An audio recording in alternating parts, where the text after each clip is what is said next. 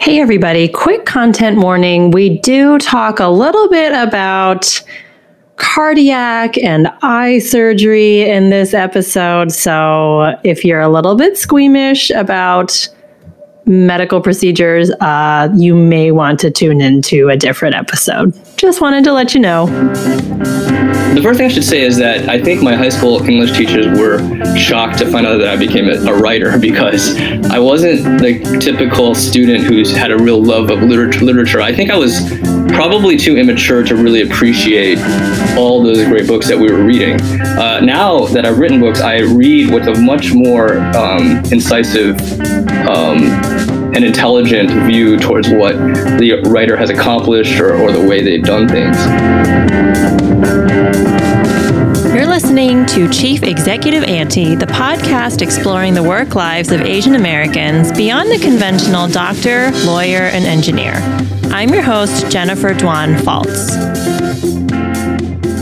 Hey, everybody, welcome to the show. My guest today is Dr. Andrew Lam. He is a retinal surgeon at New England Retina Consultants and also the author of Repentance, Two Sons of China, and Saving Sight. Welcome to the show. Thanks for having me. So, tell me a bit in your own words what do you really do? Well, there's a lot of ways to answer that. Um, professionally, I am a retina surgeon, which is the kind of eye doctor you really never want to see because we are the ones who take care of the really bad stuff where people are going blind, like macular degeneration, uh, retinal detachments, macular holes, and stuff like that. So, in my day job, um, I uh, am operating on people in the hospital and seeing patients in my clinic and helping with research studies and things like that. Um, but what I really do is take care of my kids with my wife. We have four kids, aged eight to sixteen, and another thing that I do, which is a little bit more episodic, is is writing, as you know. Yeah, I loved your books. Thank you for sharing them with me. Um, are you working on anything new right now? Um, I am just toying with some new ideas about maybe a nonfiction book related to medicine, but I'm kind of in the weeds now with my kids. You know, I used to have a lot more time, ironically, to write when my kids were very young because they didn't have any activities um, or their activities were very simple.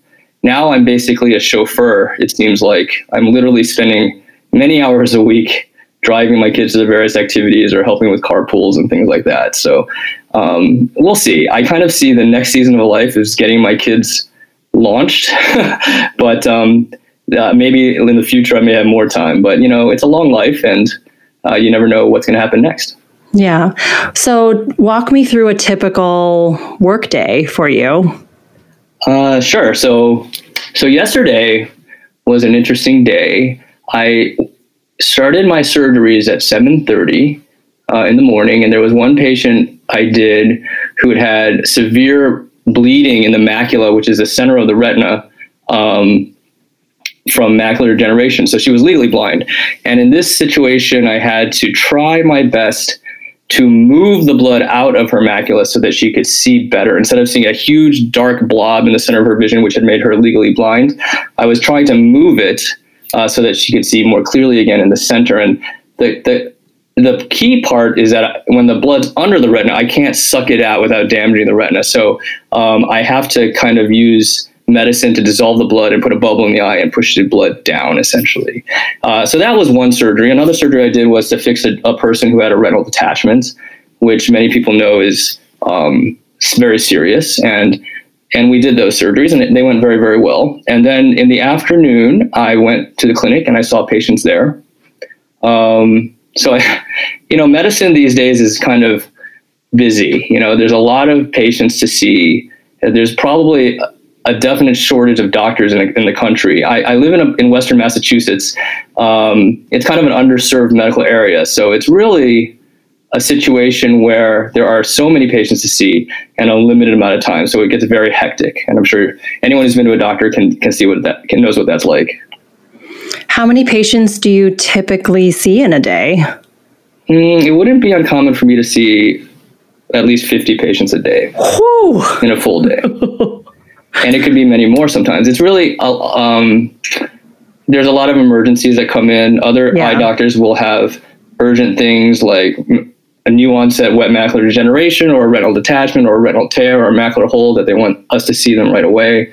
Some of the visits are very fast. Like we do a lot of believe it or not, eye injections for wet macular degeneration that people kind of know they're going to have them. We don't have to go through the whole rigmarole in the exam every single time they come in and get a simple injection or treatment and they can leave. So there's a whole variety of people. I mean, you could have everything set in the morning in the morning with your schedule totally planned out and then catastrophes occur. You'll you'll have somebody who comes in, you literally spend like 30 minutes to 45 minutes just talking to them because it's such a serious situation that they are dealing with and are confronting, and it throws everything out of whack. So it's it's it's kind of like when you go into battle.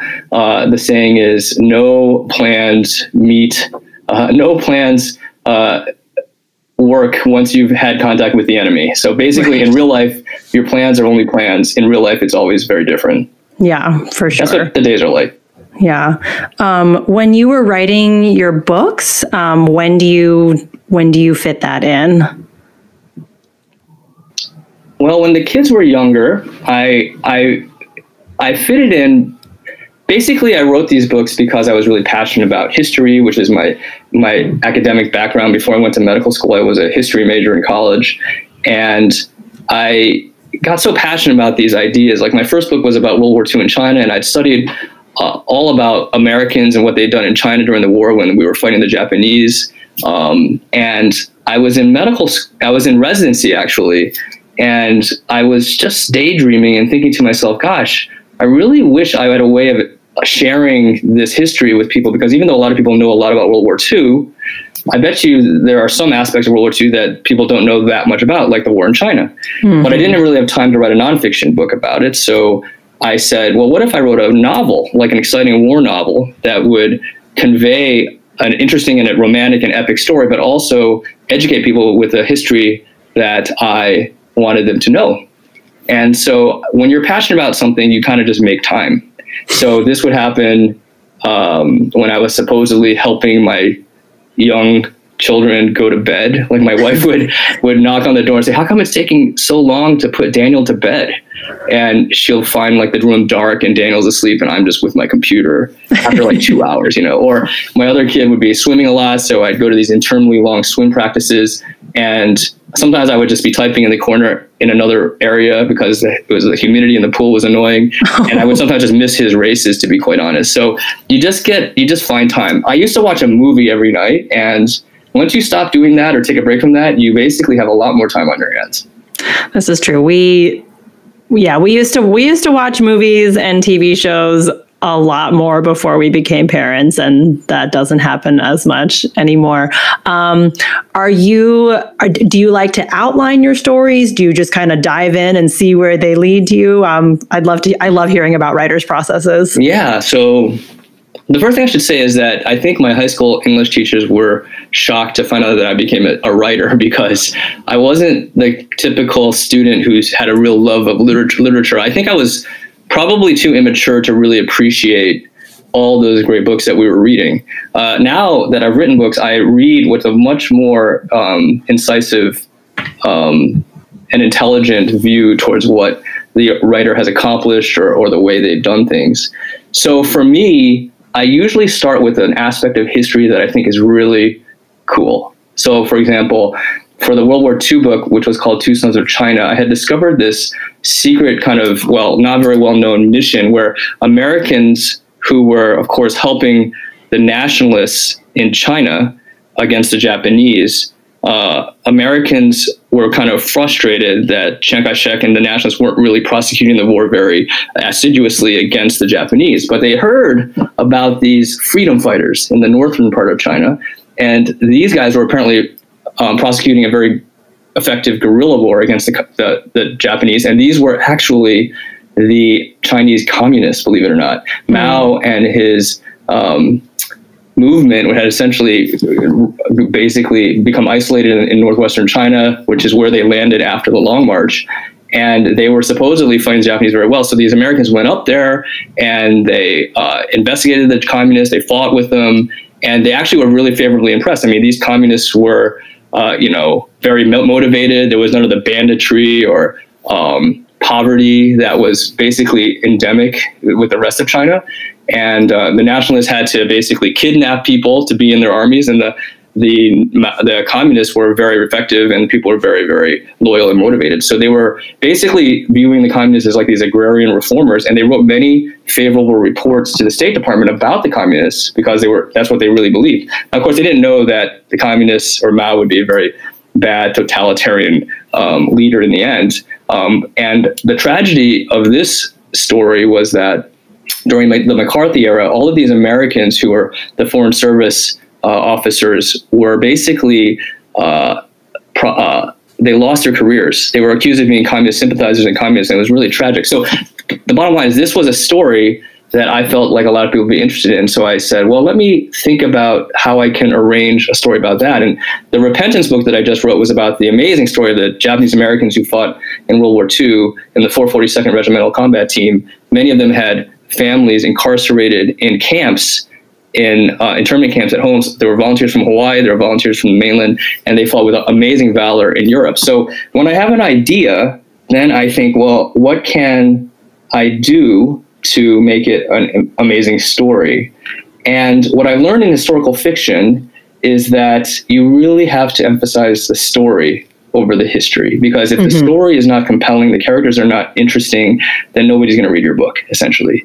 And uh, that's when I think about the relationships, right? So I think I'm, I from the beginning I was very, I had a, I had an affinity for writing World War II type prose and battles and things like that. That that was really no problem for me. What was what I had to learn as a writer um, was how to write about relationships and frankly how to write uh, fiction. And I had a lot of help with like you know agents and editors and friends who were um, willing to help me uh, improve what I had written. I learned that fiction is in some ways it can be learned. You know, so when I'm writing a, a scene, I kind of picture myself in the scene like I'm in a movie. And there's a few things that a fiction writer does to try to make it more real. So the first thing you do that I do is I use my five senses. I say, okay, if I'm in this scene, what is my character seeing, feeling, tasting, hearing? And then I choose one or two of those things to write about, to, ex- to explain into the scene. And then you, if you throw in the random fact, like the random occurrence that will take the reader by surprise, like, you know, that there was a dog barking off um, down the street, you know, or, um, you know, there, there was a taste of metal in the air, you know, after a battle or something like that, then those are the random facts that make it also seem more real. Um, so I do outline, I do kind of know where the main aspects of the story are going to go, but um, it does kind of take a long time. I mean, these writing novels, as you may know, just takes a really long time, and books do evolve. Eventually, they get better and better, I think, but you have to be very patient. Yeah, for sure. Um, going back to your point about learn about you know teaching history through fiction, honestly, I think I've learned the majority of. I'm also of I'm Chinese and Taiwanese, and I've learned the majority of Chinese history through fiction um, because it's not taught mm-hmm. in, it's certainly not taught in social studies class. Like, I think we had one day about, oh, yeah, then China became mm-hmm. communist. And when I'm like, wait, wait, wait, wait, wait, wait, like, there's all this stuff in the background. Like, I think I learned about the Boxer Rebellion through fiction. I learned about, um, yeah, the the, the world, basically World War II in China through various fiction books, and um, I don't know. It seems like an interest. I think fiction can be a way to I don't know, almost like reclaim lost history because those are the stories don't get talked about. Um, right. But if you, but you can find yeah, a way I think that historical fiction is very effective because number one, you're reaching an audience that may or may not feel compelled or interested in picking up a nonfiction book. So you're already you're going to convey uh, a lot of the interesting history to a, a, whole group of people who might otherwise think, frankly, history is boring. Uh, so it's it's really great to do that, and then it also gives you the opportunity to really delve into um, what it's like to be a person in that time or in that circumstance, right? So you can make help the reader empathize with somebody who's dealing with a dilemma in a different time in a different place than them in a way you couldn't do with a nonfiction book mm-hmm. um, at all. So that's really a neat thing that historical fiction is able to do. You mentioned that you your academic background before you went to med school was in history. So were you a history major? I was. I um, okay. um, I was one of these strange kids who really loved history. When I was a kid, I would like devour all the history and biographies in the children's section of the library. And I remember I would be so excited to go. I lived, I grew up in Springfield, Illinois, which it has Abraham Lincoln sites, which is fabulous, but there weren't any like Civil War battlefields nearby, and and that's the stuff. The military history is what I was most excited about. So when I would finally like get to go to some battlefields or something, I remember it was like going to Disney World. It was just so cool, and I would just sit there and try to imagine what was happening, and my siblings or the people I would be there with would not would they would just patiently kind of let me look around. It's kind of like in a museum when you're with somebody who wants to read every panel, but you're not as interested, then you have to exhibit a lot of patience, obviously. So I've had a I'm lot the, of. I'm a panel reader too. yeah. Yeah. Did you know that you were ultimately destined? Well, I shouldn't say destined, but did you like were you planning to go to medical school? Like, did you already know that, or did you decide that along the way?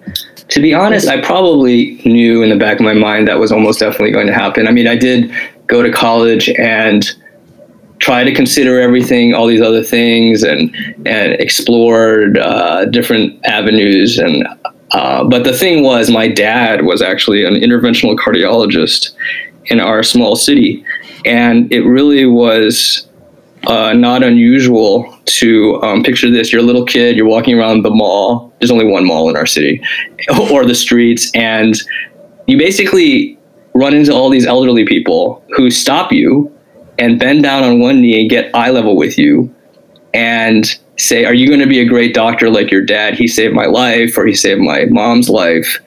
And when you're a, like a seven or eight year old kid, um, that leaves a really indelible mark on you, right? So you you basically realize that you know helping people um, or being a physician could really be an, an awesome and fulfilling thing to do, you know. So I I was always kind of like a dilettante, like I wasn't a pointy person like they talk about college applicants as pointy or well rounded. I was more pretty good at a lot of different things, but never really great at at one thing. But I would I was always very uh, like I always enjoyed learning everything. You know, I, I was intellectually curious. Like you know, now I'm a very specialized surgeon. Like I only operate. I used to think being an ophthalmologist was specialized enough, and I would just be focused on the eye. Now I actually focus on just the neural tissue inside the eye, just the retina.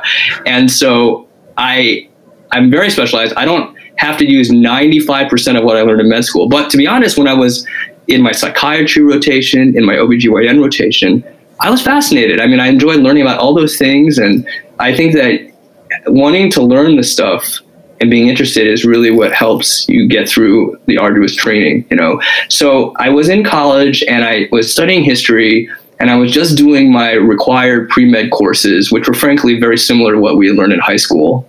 Um, mm-hmm. like the, you know, biology physics chemistry. Um, and i did say to myself i could go to history. I could go to history grad school and then I could spend many, many years reading and focusing and writing about a topic that's very erudite and extremely uh, detailed. But to be honest, I'd probably end up working for years on something that very few people would read. I mean, I might, I, I saw that a lot of the history grad students would end up writing a book, but it would be a book that very few people would read. And I said to myself, I, would re- I love interacting with people and helping people. And I said, I'm, I think I'm going to do medicine. And I think, and I've never regretted it. It's great. But during training, uh, you know, I realized I still had this desire to, to talk about history, to write about history, and to share that with others. And so I was lucky to be able to do that in this way. That's awesome. Uh, isn't the isn't the dad in Repentance a cardiologist? Yeah, He's a cardiac surgeon, actually. Okay, okay. So that I I remember. So my dad was a interventional cardiologist, which is basically a medical. You go to medicine residency, then you do cardiology, and a lot of the cardiologists lucked out because they got an awesome procedure where they're literally saving lives by opening coronary arteries of people who just had a heart attack and they've actually taken a lot of work away from cardiac surgery. But when you're in medical school and you watch cardiac surgery, it is incredible. You'll never you'll never forget it. You I remember I, I, you watch it. They they open the chest. They stop. They literally take the blood, divert it to the heart lung machine, so that the heart can be stopped and be operated upon. To stop it, they dump a bucket of ice into the chest cavity. Then they're sewing these like gossamer tissues together with really deft movements. It's amazing. They're like basically bypassing coronary arteries. Then when they're ready, they bring the blood back to the body. They go off the bypass, uh, the heart lung machine, and then they use these paddles to restart the heart. It, it's amazing. You're looking at it and you're saying to yourself, I'm not sure God intended us to be able to do this. And so I I thought being a cardiothoracic surgeon was kind of amazing, but ultimately I I realized that number one, the training would be very very arduous, much more than the field that I chose, which was ophthalmology. And to be honest, the, the, a lot of the business of cardiac surgeons has been taken by less invasive tactics like you know interventional cardiology. So um, actually, cardiac surgeons are much are, are were way busier before than they are now. Of course, what they what they do is amazing, and I mean, people are getting heart transplants and stuff like that. So you can tell that I, I'm not having like uh, too much envy, but I, I made the choices that I did. But I think that there's a lot of great fields in medicine out there, and I learned that every field of medicine is very important. You know, I used to think, well, rehab medicine, pain medicine, allergy, maybe those are not the most uh, important fields that I might consider, ex- except when you meet a patient with the problems that that field uh, specializes in, you realize that is the most important thing to these people. And so there is no field of medicine that is not crucial and important. Yeah, for sure. My I think my mom always wanted a doctor in the family. Didn't happen. I married a doctor, but not that kind of doctor. Yeah. Well, the thing about it is, what's interesting is that, you know, you may have heard this. A lot, most, a lot of doctors kid, don't want their kids to be doctors. Mm. Now, I think in ophthalmology, it's a little bit different. Like a lot of ophthalmologists love what they do. It's an, it's a little bit less demanding. So there's a lot of ophthalmologists I know who would love for their kids to be ophthalmologists. But I think that I have seen that it's true. You know, medicine is is a lot of a, ha- a it's a lot of hassle because of all of the requirements and all the paperwork and e- electronic medical records is just makes it so frustrating.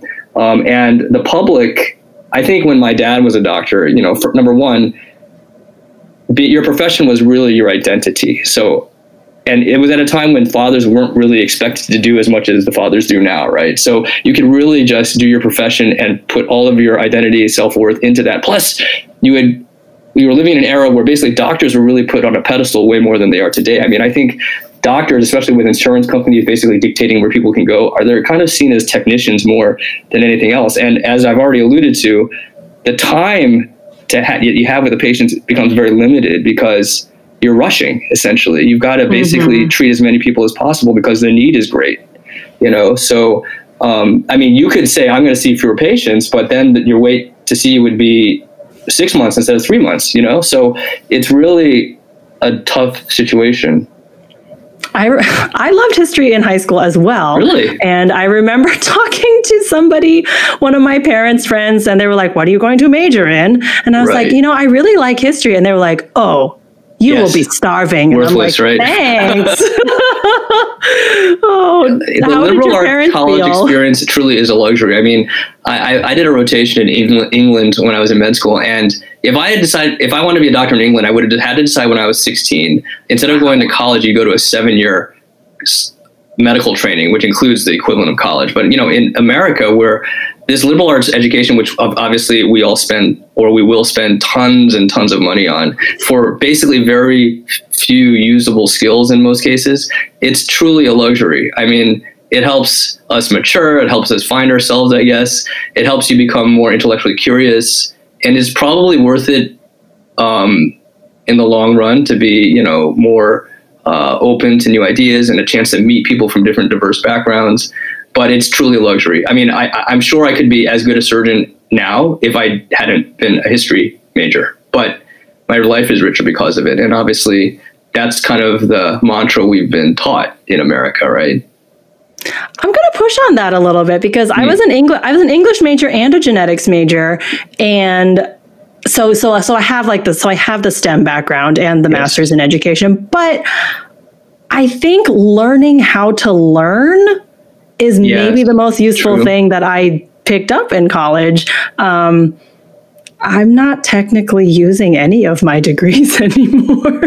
Right. So But you I- agree with me. So but I've never not been able to get a job. It doesn't matter what Well, my degree is. that's Um, because in our country we have basically said a, a degree is a credential you need to open Yeah. the door, and Yeah.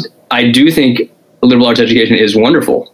I've just said it was a luxury, though. I Mm. mean, you could That's fair. Yeah, so I'm glad I got that opportunity. Um, but if you're practically speaking, I mean, I think it makes our society better. Whether or not it's worth it is is arguable. Obviously, depends on what college you go to or how much you you spend on it or how much debt you go into.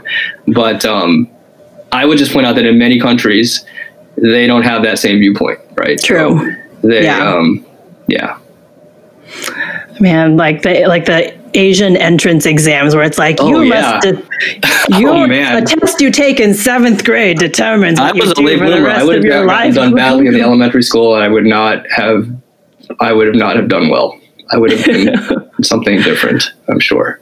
Yeah, but I mean, we kind of have some we we have high stakes testing in the U.S. too. It's just a different way to do it. I'm like touring preschools right now to decide where to send my kid next year, and they're like, "Oh yeah, we do the we run them through the kindergarten state assessment." I'm like, "Kindergarten oh gosh. state assessment? That's just depressing." So you will see as your child grows up, like it's kind of like we have all these first world problems, right? So we're, we're now in the point where we want to give the ideal way to, you know, obviously all of us want to give our kids every opportunity to succeed, but not give them so much that they have no ambition or drive to succeed on their own.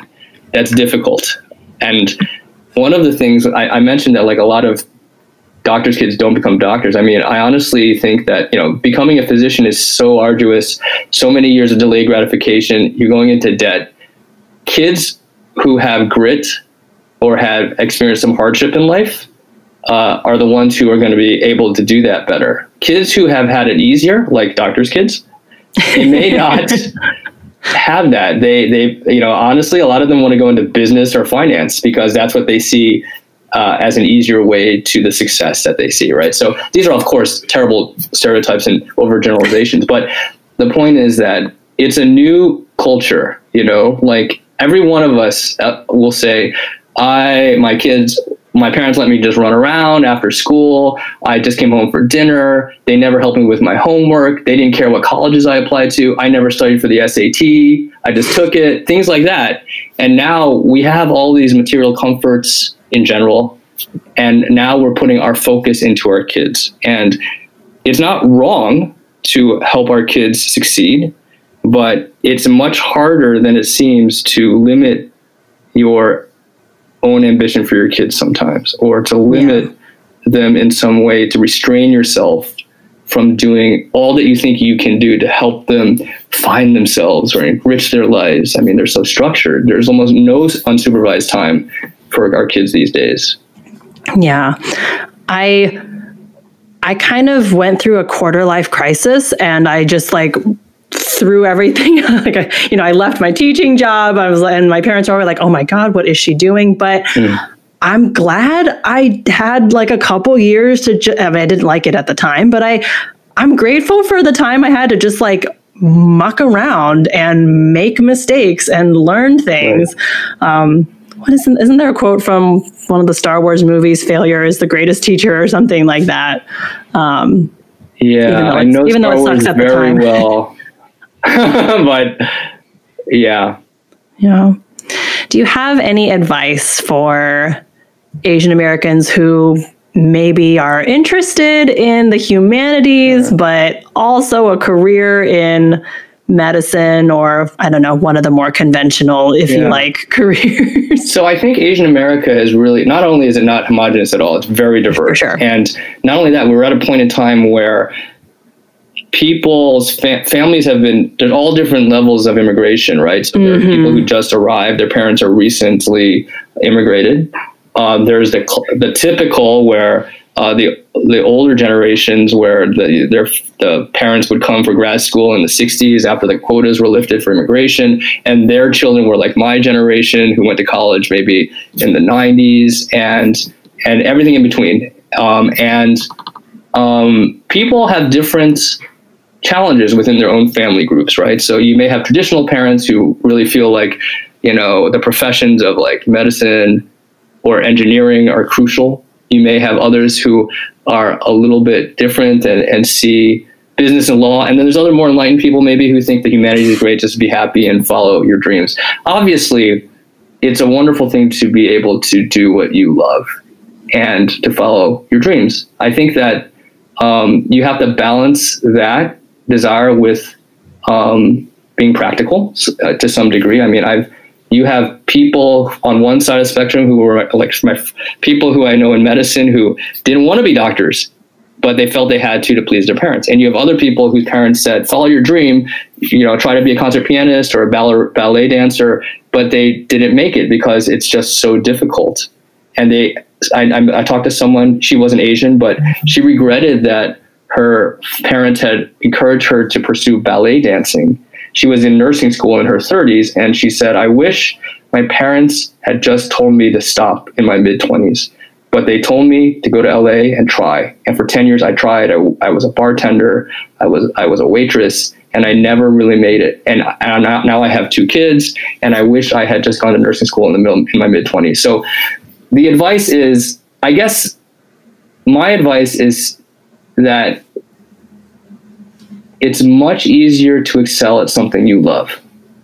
So if you don't love medicine or don't like people or dealing with people when they're sick, then don't go to medical school. There's other ways to make a lot of money or more money or, or money in general. Um, there's other ways to help people. If you just don't like sick people, you can be a teacher, you know?